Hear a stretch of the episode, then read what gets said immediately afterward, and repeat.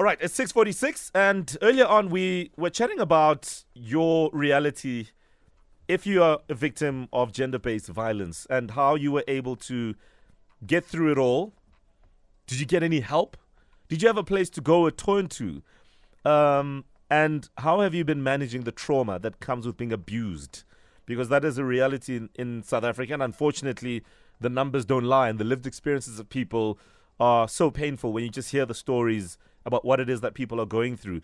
And as we go through the 16 days of activism supporting the victims, let's bring in somebody who can help us navigate this conversation, particularly around um, being a victim of GBV and what your needs are and how the rest of us can get involved. Mm. We're joined on the line now by Louise uh, Westerhout, who's a holistic health practitioner with a speciality in uh, trauma, GBV, and domestic abuse. Good morning, and thank you for your time.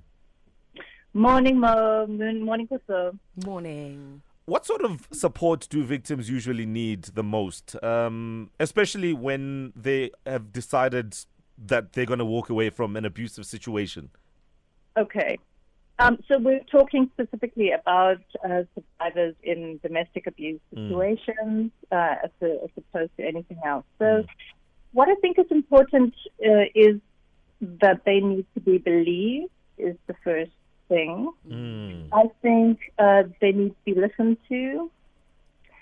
And I think that um, when we listen to them, what's very important if we're their friends and family, because unfortunately that's usually the first people they speak to. Mm. Um, we, we need to be careful that we don't gaslight them. And by gaslighting, it could be anything like saying, well, why didn't you go earlier? Well, you know, surely you could have just stopped that. Or why didn't you just say no or, or whatever? Mm. So what we have to understand statistically is that uh, somebody, it takes on average, a survivor of GBV try to leave seven times before they actually sure. leave. Sure. This is really important to understand. So on that seventh time, or if you've got them on the second time, you know, and they go back, we can't be disappointed. We can't gaslight them. We can't mm-hmm. blame them. They are dealing with a very, very deep uh, sometimes trauma bond. And by trauma bond, we mean they've become attached to this person who abuses them, mm. to that person intermittently mm. reinforcing the relationship through rewards and punishment, rewards and punishment. Mm. Um, mm. so we have to understand there's a deep psychological um, bond that the person has with, and breaking it is hard. She's Louise. We, thank we, you for letting us know with regards to the seven times and how much uh, mm. you know, one goes back and forth, back and forth, mm-hmm. and being understanding, no gaslighting.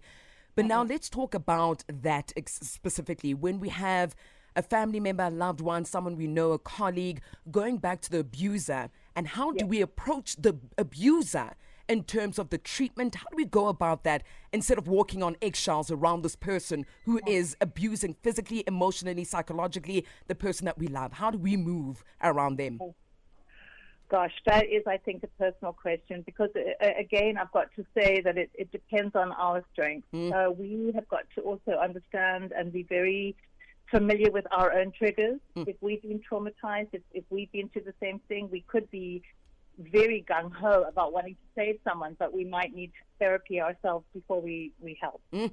So we need to make sure that we are a dependable person. We might try to just come forward to that person. But I just also want to say that if we're not qualified, we might escalate the violence at home. Mm, mm, mm, yeah, that's and, the issue. Yeah, and and that's always so concerning, Louise, because in the end, you you don't want to sit on the wayside and do nothing. And I think that's what a lot of people feel almost a sense of helplessness to say, well, I mean, I really want to do something, but I don't know what. So, I mean, it's a very brief conversation we're having now. We don't have much time, Louise, but if I want to get involved in, in a few seconds, what is your answer to that?